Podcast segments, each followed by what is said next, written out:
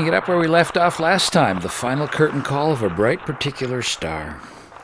The story of George MacDonald's daughter Lilia, who was an actress. Which marked the halfway point on a wander through my favorite tunes from favorite Pacific Theater shows. 5 p.m. on January 27th, 2022, marked the one year anniversary of my Warren Schmidt Day when I watched the second hand tick toward the end of my 37 years as the artistic director of Pacific Theater. Sometimes also the managing director of Pacific Theater. Often the barely managing director of Pacific Theater. But somehow we managed to steer the good ship Pacific Theater through troubled waters and calm seas alike me and my hearty crew of deckmates and deckhands, until we caught sight ashore and made landfall on the 13,390th day of the journey, guided our PT boat up to the dock, and piped this old salt ashore on the uncharted desert isle, where I was to while away the rest of me days, swaying in hammocks slung between palm trees, drinking from coconuts, lulled by tropic breezes, soothed by the gentle sounds of the surf.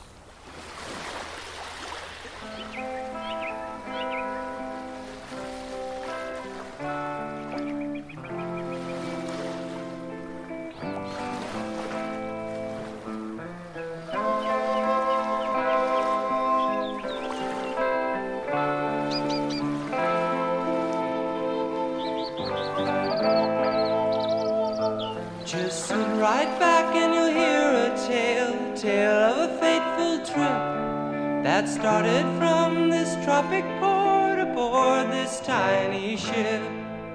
The mate was a mighty sailing man, the skipper brave and sure. Five passengers set sail that day for a three-hour tour, a three-hour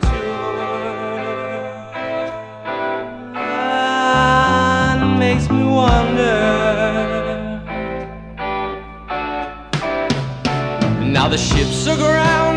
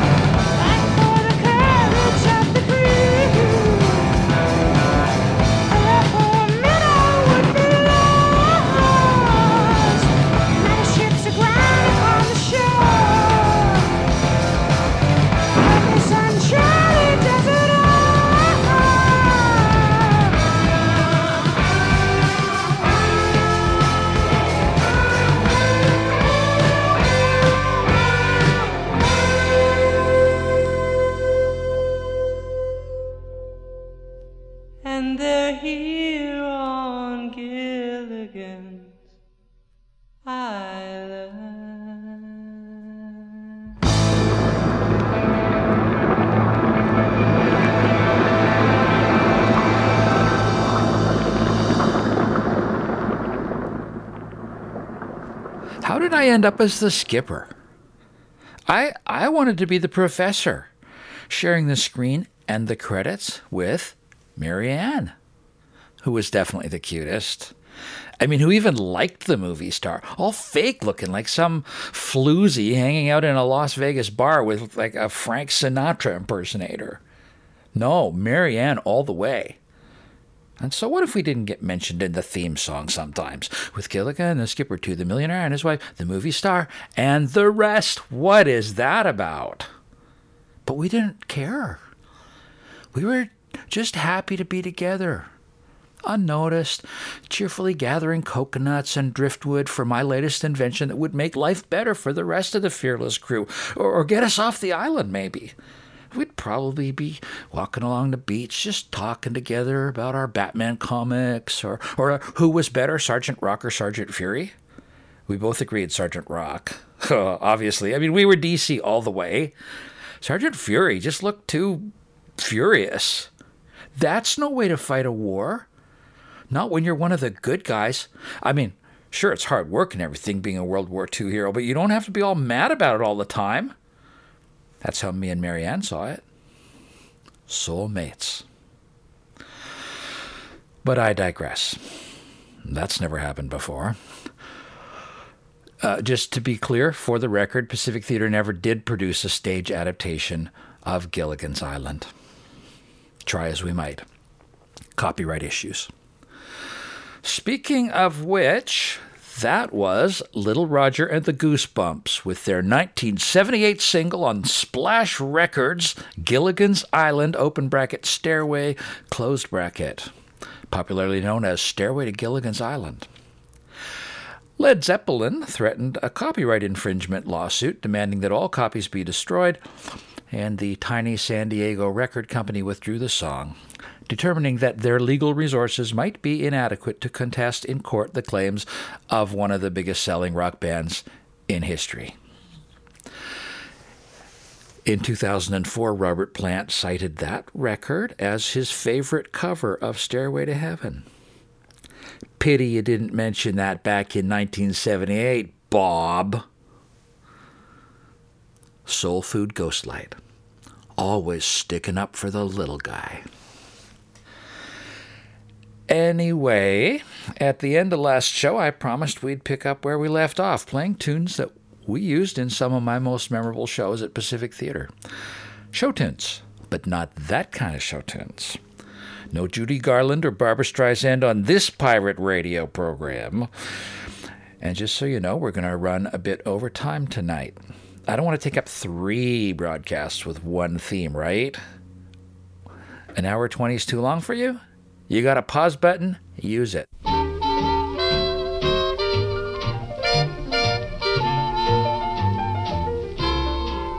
Mercy Wild. My breakthrough at Cal Arts after a bit of a rough start came in Libby Appel's class. The character who emerged when I put on my choice from the sort of neutral masks that were set out for us on the first day turned out to be Eddie a desperately shy and awkward janitor at the elementary school, whose grand heroic moment was catching a bee that was spreading panic at Meet the Teachers night. At the end of the 13 weeks, when Eddie and the other 15 characters disappeared back into the gym bag where we stored the masks, I felt a real sense of loss. And I guess a sense of waste. It shouldn't end there. So, a couple decades later, I invited 10 or a dozen actors to immerse themselves in a three week intensive, half a dozen of whom would stay on for a fourth week to start devising an actual play built around the characters, their stories, their interactions. And that December, Mercy Wild premiered on the Pacific Theater stage. The title came from my youngest daughter, Katie, who insisted on singing Hark the Herald Angels Sing as our table grace well into July, and we were only too willing just to hear her sing Pizza on Earth and Mercy Wild. Amen to that. Jake was a complicated character, a lonely World War II vet with a drinking problem. He hung around a park bench and befriended a little girl who regularly visited the park alone. Those were queasy scenes to experience. Though, as it turned out, Jake wasn't who we were afraid he was. He also wasn't who he wished he was. In one scene, we watched him put on his World War II uniform, salute himself in the mirror, and head out to the Remembrance Day ceremony, only to learn that Jake never went to war. He never signed up, never shipped out. It was his brother's uniform. Jake lived his life in shame. He thought he was a coward. His brother served overseas at Juno Beach. I wanted to be a jockey, but that didn't work out. So I became a bookie. Sometime I'm going to head out and see Marty. That's my brother. My other brother, Harold, he died. Survives World War II, then chokes on a goddamn hot dog and dies. So now it's just me and Marty. Marty, he was a jockey. Don't know what he's doing now. We don't talk. Jake was a sham hero. That is, he was a sham World War II hero. His real heroism unfolded over the course of the play, befriending and looking out for a lonely little girl who took refuge in the park instead of returning home to her shattered family.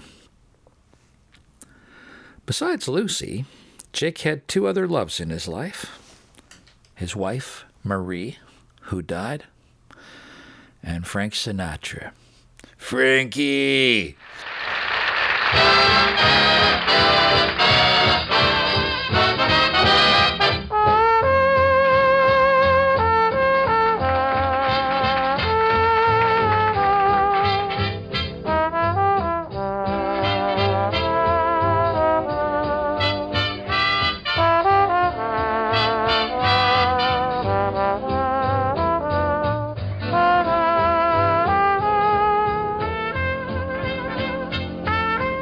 Fame and fortune.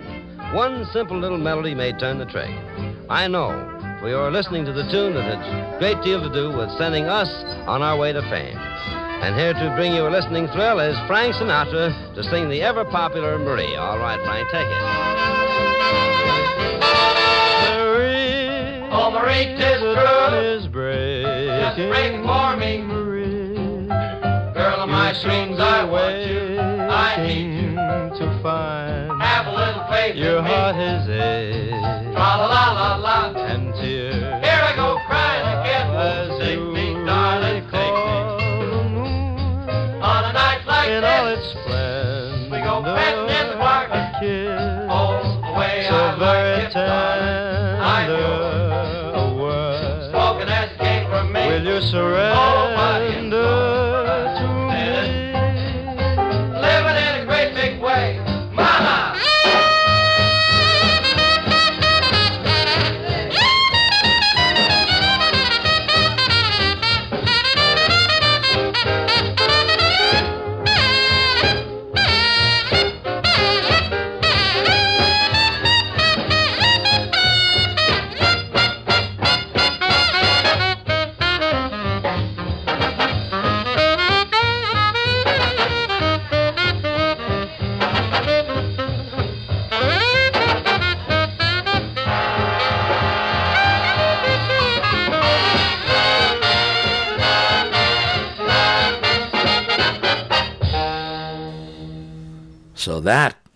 became Jake's theme music for the show. And to this day, when I hear those early recordings of Frank Sinatra with the Tommy Dorsey Orchestra, I think of Jake and our very peculiar little show. Well, 20 years after that show closed, Jake lives. Julia Mackey kept developing her crusty World War II wannabe, who evolved into an actual World War II veteran of Juno Beach, though no less crusty. Her play Jake's Gift has been seen by thousands and thousands and thousands of people. It's been honored with many awards. Julia has played her one person show in Normandy, France, as part of commemorations for the 70th, 73rd, and 75th anniversaries of the D Day invasions that marked the beginning of the end of the Second World War. So, Libby, the masks may have gone back into the gym bag, but your legacy lives on. Here's Sherry Plett with her song Yellow Dress that we somehow managed to slip into our 2008 Christmas show, Jesus My Boy.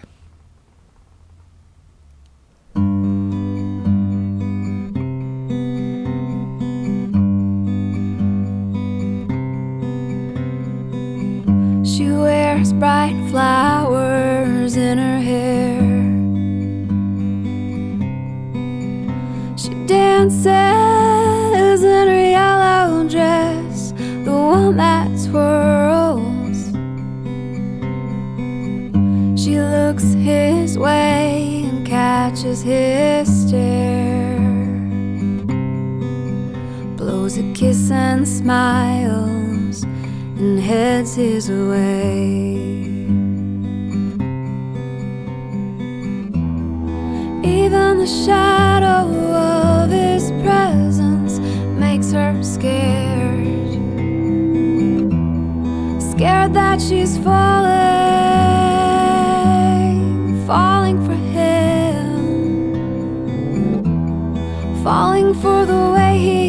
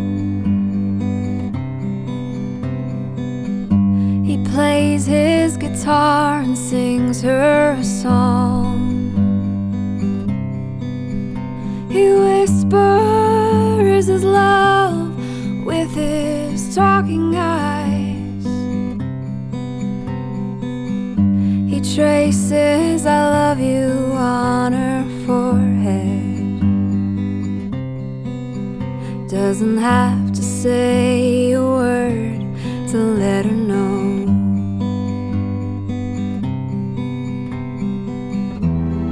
Even the shadow of her presence makes him scared.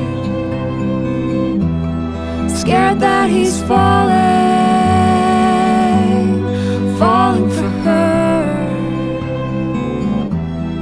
falling for the way she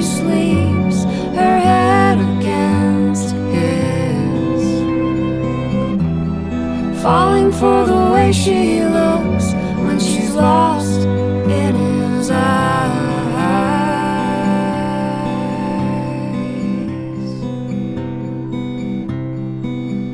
Wipe away the fear of falling, falling for the one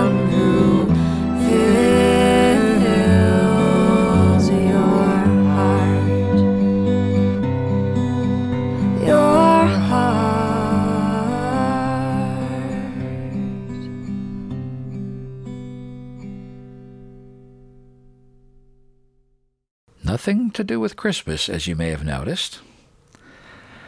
I thought it sounded like a good Mary and Joseph love song. But mostly I just wanted to hear Cher and Jer sing the song a bunch of times. Nobody listens to lyrics anyway, right? Spring 2009, and Pacific Theater's second production of You Still Can't, my self indulgent sequel to You Can't Take It With You. It picked up the original story 60 years later with another generation of Kirbys and Vanderhofs still living life to its fullest in an old brownstone somewhere near Columbia University. But don't go looking for it. I pillaged several of my previous plays and the names and attributes of any number of friends and family members to populate this stage full of eccentric characters. One of them broadcast a low power pirate radio station from his attic, a character essentially stolen from my other pirate radio DJ show, The Top 10,000 of All Time, though I changed his name from Ron. Oh, wonder where I got that name. To Norman, which was stolen from a music obsessed list making friend with his own radio show. And I surrounded Norman with a whole lot more people. In the middle of all that quirk and madness was a middle of the night scene. That's probably my favorite. Norman is sending out a special midnight broadcast. KRBY, radio that's way beyond the norm. To his sister Sky, who's in jail over some trumped up charges. So he's slipped into her room and raided her record collection to play some of her favorites, including this one. And doesn't this just sound like the middle of the night?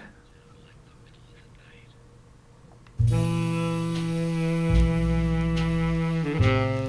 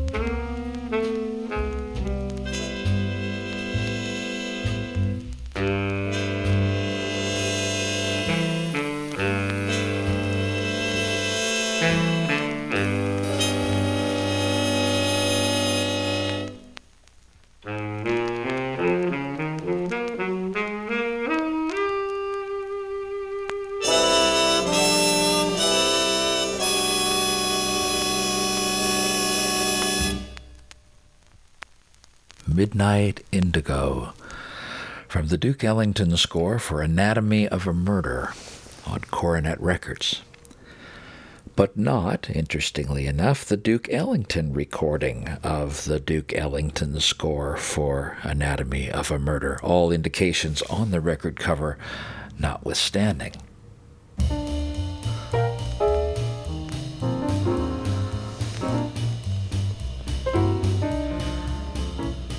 I found a beat up copy of this album in a Seattle record shop more than 30 years ago. I bought it because it was super cheap and pretty old looking, and I dig film noir jazz scores from the 50s. I took it home, I played it, and I loved it. And I didn't realize for years that this was not the Duke Ellington soundtrack recording. Coronet Records was based in San Francisco in the 1940s and was responsible for the first recordings of Dave Brubeck. But it disbanded when it couldn't pay its bills. This album wasn't released on that Coronet Records, but by an even more fly by night outfit that used the label name to release cheap knockoffs of best selling records. You know, Twist and Shout by the Beatles B E E T L E S, that sort of thing. Eventually, I heard the actual Duke Ellington recordings of the Duke Ellington score to Anatomy of the Murder, and it was much worse. Slick, precise, too big band. No grit, no midnight, no murder. And yeah, now that I look closer at the label on the record, I saw on the inside label that the Coronet album I was so addicted to wasn't by the Duke Ellington Orchestra, as the cover suggested, it was by the Bob Friedman Orchestra. Well, I could learn nothing about Bob Friedman or his orchestra for several years until I somehow figured out that Coronet Records had even spelled his name wrong. They had F R I E D man, but the real guy was F R E E D man who had pulled together a pickup band in Boston to record a quick and dirty day rate session for Coronet's shady budget line of cash grab knockoff records. Coronet Records presents music to fit your every mood. This is a Coronet recording utilizing tape recorders and microphones particularly designed to produce records, etc. Note Additional sound value will be achieved by playing this monophonic record on stereophonic equipment. Coronet Records, the greatest value in hi fi. Well, I won't argue with that. It was the best buck 99 I ever spent. I'll play more for you from that record another time. Truly, music for the shank of the night.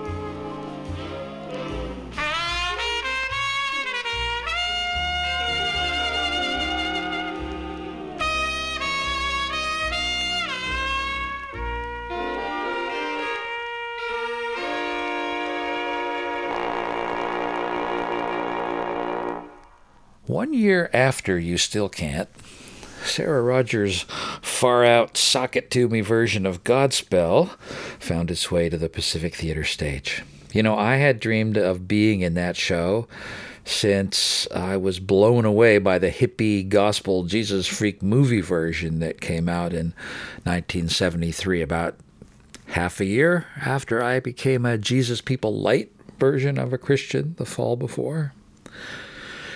And sure enough, I got to open the show at the top of the stairs on the north side of the theater, sounding my shofar, which I only managed to get a sound out of approximately 43% of the time. And when I didn't, muttering to myself, How do you like me, shofar? Then launching the show with that glorious opening number.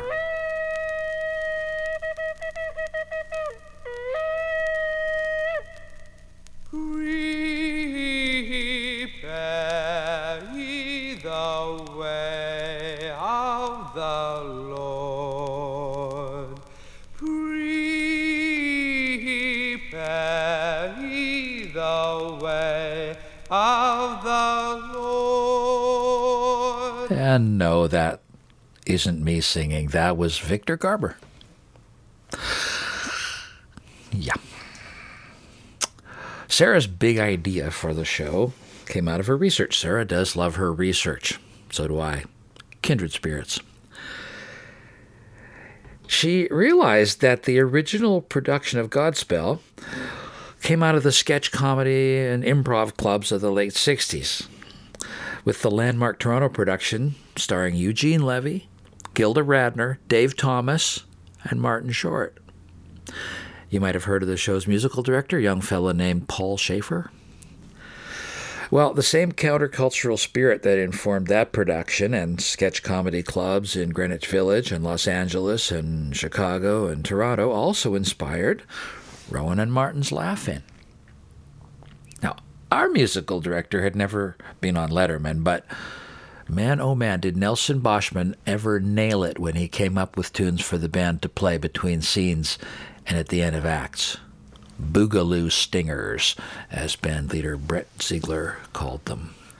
As much as the flower power set or the groovy costumes, that music said laugh in. Nobody's quite sure what tunes the band played, but here's a taste of what I added to my iTunes playlist that June. Songs that at least inspired Nebo's set list. Sookie Sookie by Grant Green.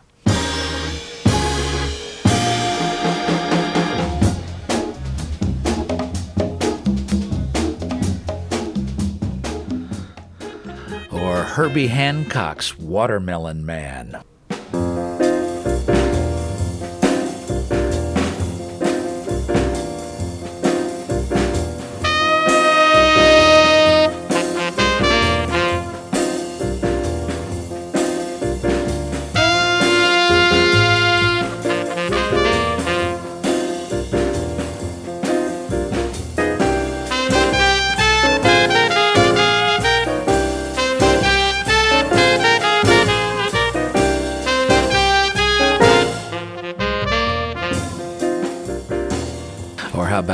The Sidewinder by Lee Morgan?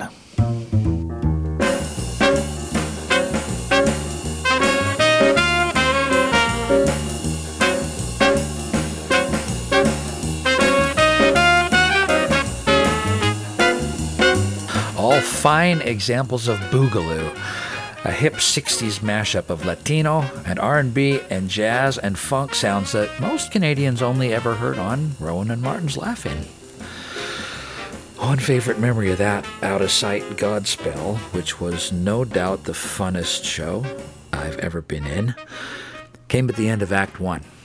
After our full cast dance number to You Are the Light of the World, the band played us off with something that I think was Quincy Jones' Hikky-Burr, and I hung back as everybody else headed for the green room and hidden just off stage there.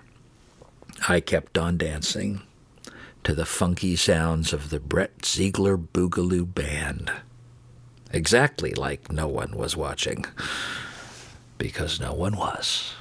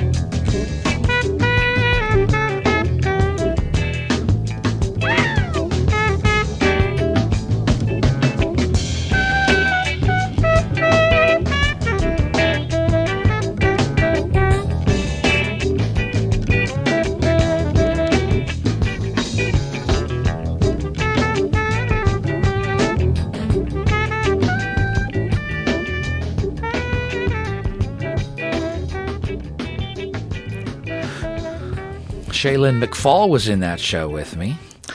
And a year later, the two of us did a very different show together.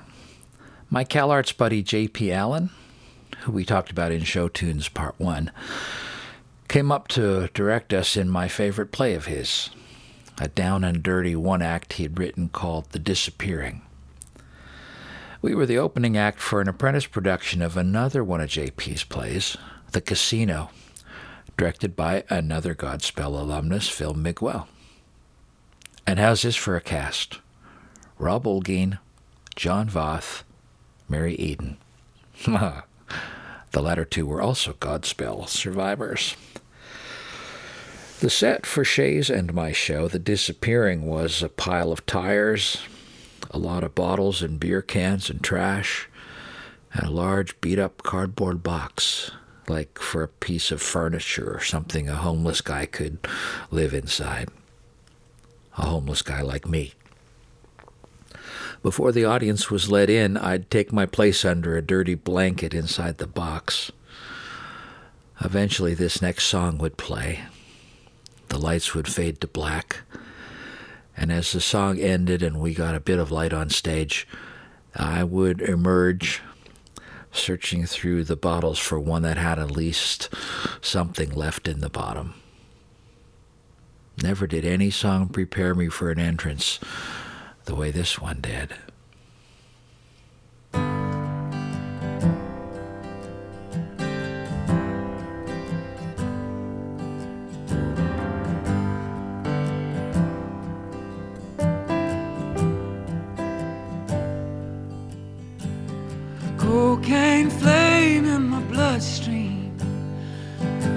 My coat when I hit Spokane.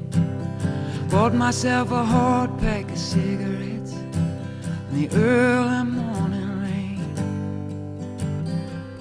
Lately, my hands, they don't feel like mine. My eyes been stung with dust and blind.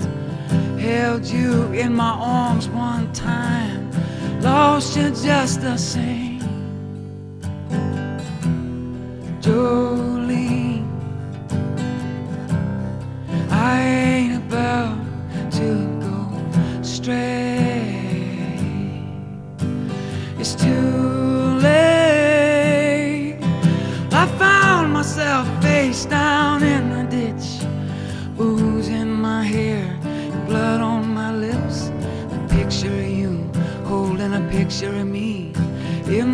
Pocket of my blue jeans.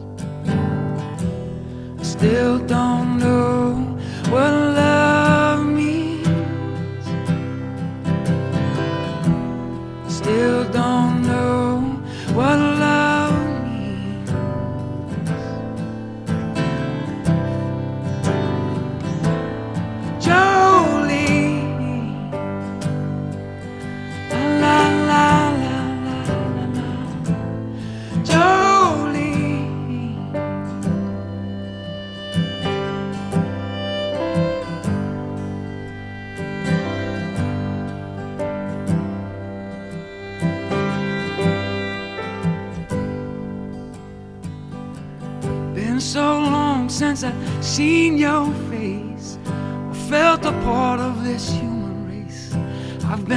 out of this here suitcase for way too long.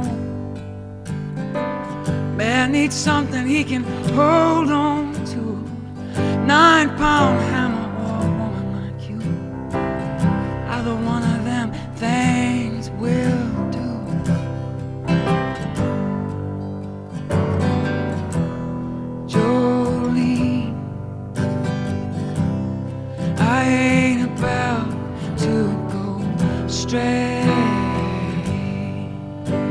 It's too late.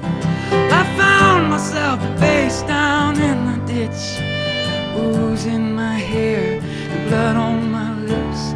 A picture of you holding a picture of me in the pocket of my blue jeans. Still don't know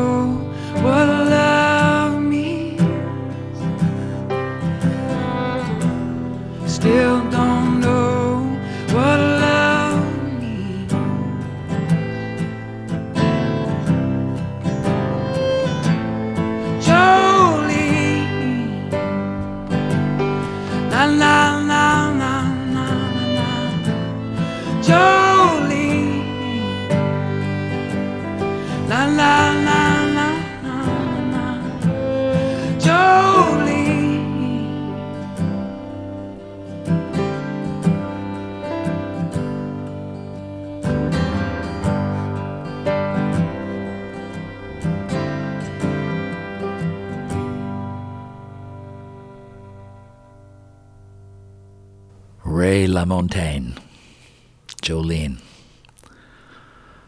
Cocaine flame in my bloodstream. Sold my coat when I hit Spokane.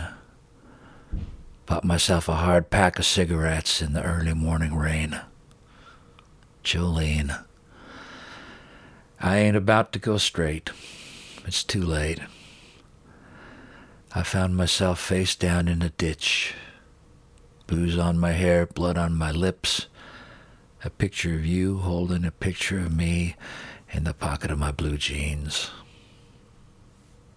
Damn. I'll tell you all about Ray LaMontagne some other time. The next January, Jason Good directed a show at Pacific Theater that wasn't too far from the world of the disappearing, come to think of it. Powerful production, stunning cast Alex Panovich and Laurie Triolo in John Patrick Shanley's Danny in the Deep Blue Sea. I wish I could show you the poster, but this is radio and there are limitations. You know, in the movies, they refer to certain perfect songs that get played at certain perfect moments in a show as needle drops. The needle drops into the record groove at precisely the right moment, and we just sit and listen for a while. Well, Jason is a filmmaker. And here is Jason's needle drop song for Danny and the Deep Blue Sea.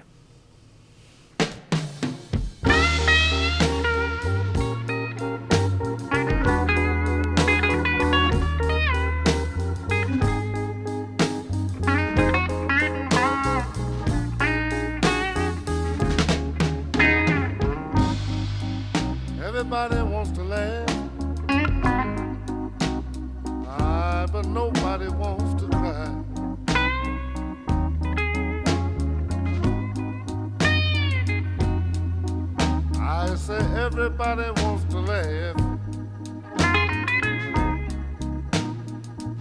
but nobody wants to cry.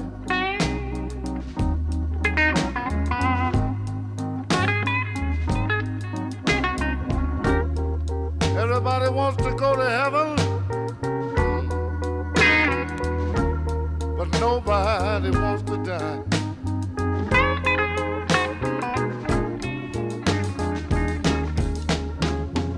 Everybody want to hear the truth, but yet everybody wants to tell a lie.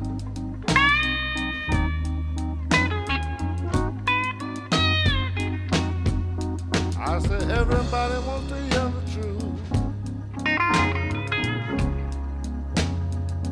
but still they all want to tell a lie.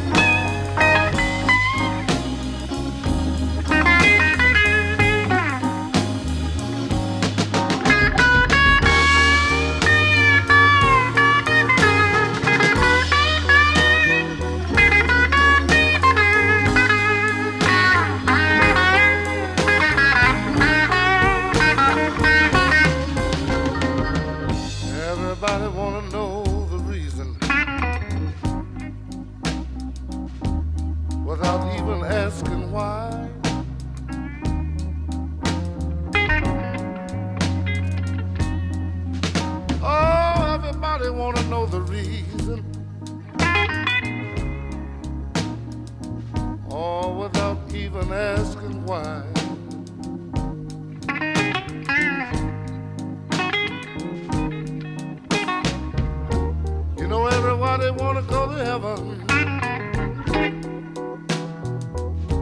but nobody wants to die.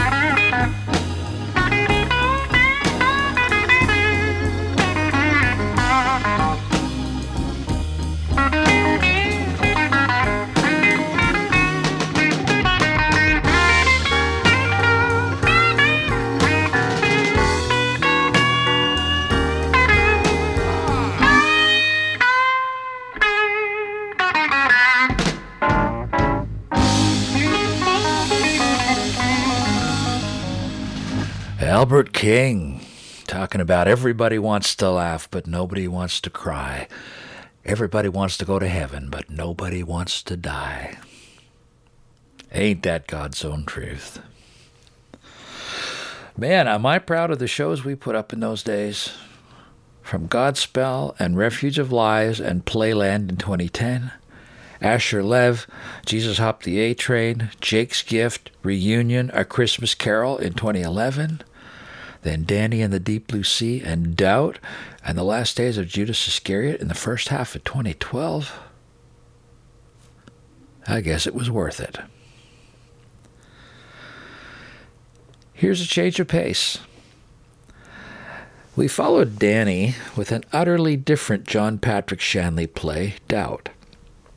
Erla Faye Forsyth, Giovanni Mosebab, Leslie Lewis Sword, and a young Caitlin Williams making her professional Pacific Theater debut as the impressionable Sister James. Elegant, sparse, fierce, on a hardwood boxing ring of a set, built around music cues like this.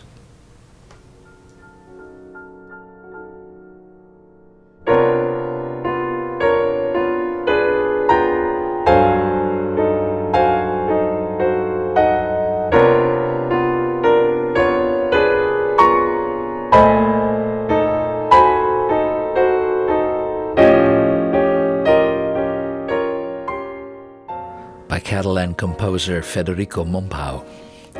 I found a few different versions of his composition Cantar del Alma and made them the musical theme for Doubt.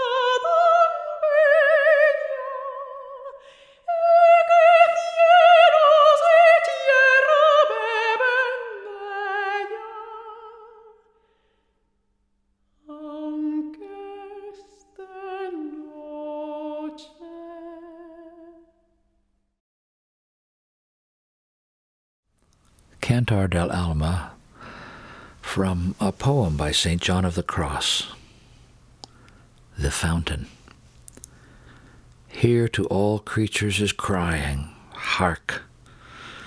That they should drink their fill, though in the dark, for it is night. And I have to play you this from the end of Act One. Erik Satie.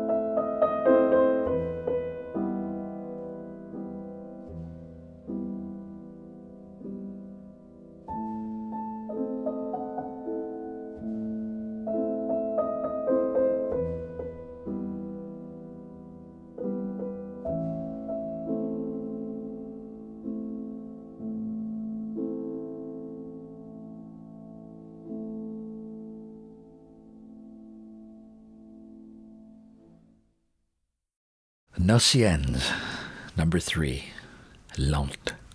That's G N O S S I E N N E S, number three, L E N T. I know you're going to want to look it up, and my French pronunciation is not always that good. Erik Satie. I'm going to read you my cocky director's notes for that show. I'm a little embarrassed about them, but I was when I wrote them and I printed them anyway, so here's what I wrote in the program Why doubt? It's been done. A handsome production right around the corner by our friends at the Arts Club. Then the playwright himself directed a fine screen version with none other than Meryl Streep, Philip Seymour Hoffman, Amy Adams, and the lesser known then, but stunning and Oscar nominated Viola Davis, making up the all star dream cast of all time. So, what's this? Some new recycling program at Pacific Theater? Nah, just PT cockiness. The fact is, when I read this script, long before I ever had a chance to see it, I knew it was pure absolute essential Pacific Theater material. This is our play. John Patrick Shanley wrote it for us. He didn't know that at the time, but he did. I also knew it was one of the great scripts I had ever read. The subtleties, the complete mastery of the ebb and flow of our sympathies and understanding, revelations about character and event, perception and misperception, absolute mastery, absolute control in service of an important, powerful, utterly human story that just had to be told on our stage by our artists. We're all about these themes. We know these characters. We live in their world. People of faith, wrestling with uncertainties, living for God with confused intentions and twisted perceptions and sometimes disastrous consequences. I don't begrudge the Stanley or Mr. Shanley their shot at the material, or Broadway for that matter. I don't even resent the Pulitzer voters for getting there first. This play deserves as big an audience as possible. But I'll also say, taking my tongue out of my cheeky cheek for just a sentence or two, that doubt also deserves as small an audience as possible. There's an intimacy about this piece, a close up human focus, an acute attention to detail and the nuance of human interaction, a fundamentally personal scale that belongs in a little room like our in your lap, no barriers, 120 seat theater. Which, when you come to think of it, it's really more like a pair of overlapping 60 seat theaters.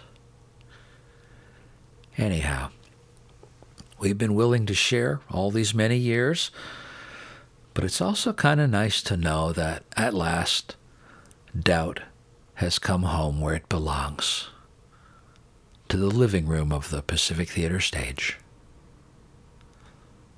Why didn't Mr. Shanley just call us in the first place?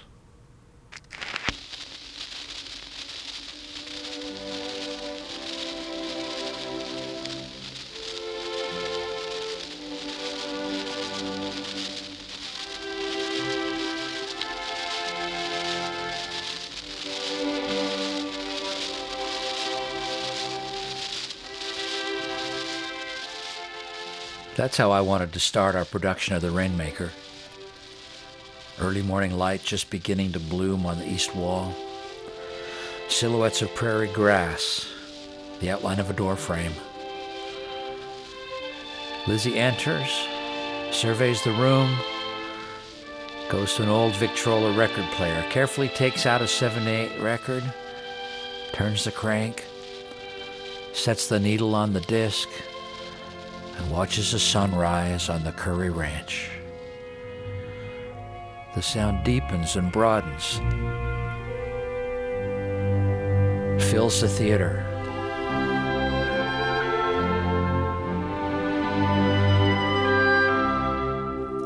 H.C. Curry, Lizzie's father, enters at the other side of the stage, watches his daughter for a while, then speaks.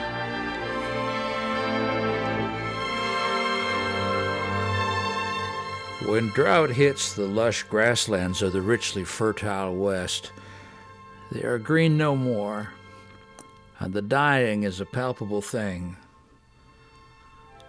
What happens to verdure and vegetation, to cattle and livestock, can be read in the coldly statistical little bulletins freely distributed by the Department of Agriculture. What happens to the people of the West? Beyond the calculable and terrible phenomena of sudden poverty and loss of substance is an incalculable and febrile kind of desperation. Rain will never come again. The earth will be sere forever, and in all of heaven there's no promise of remedy.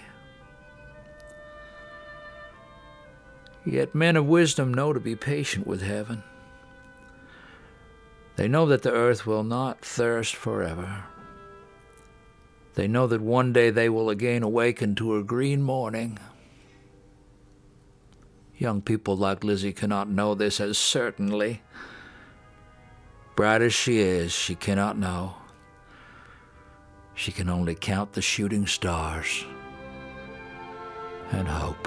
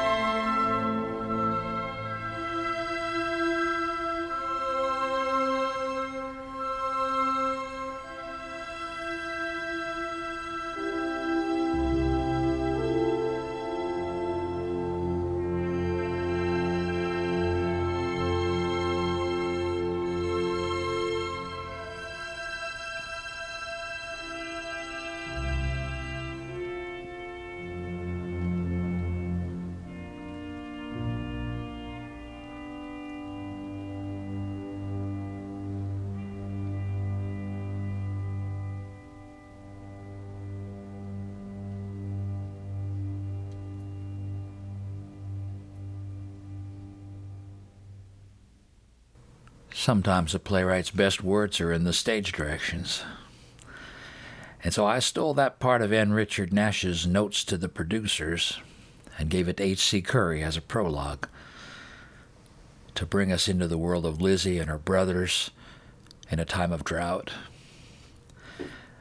The Victrola idea didn't work out, but we used the music, Corral Nocturne from Aaron Copland's Rodeo, which my high school drama teacher had used in our production in grade 12. And the monologue I lifted from N. Richard Nash's prologue. The earth will not thirst forever. One day they will again awaken to a green morning. Not bad words for a drought that's gone on much too long, or a pandemic for that matter, and the theatrical drought it brought. But I'm working my lines, and Monday morning we start rehearsals for a real live play How the World Began. First time for me since 2019. The earth will not thirst forever. One day we will awaken again to a green morning. Just keeping that ghost light burning. Good night, everybody. See you after opening night.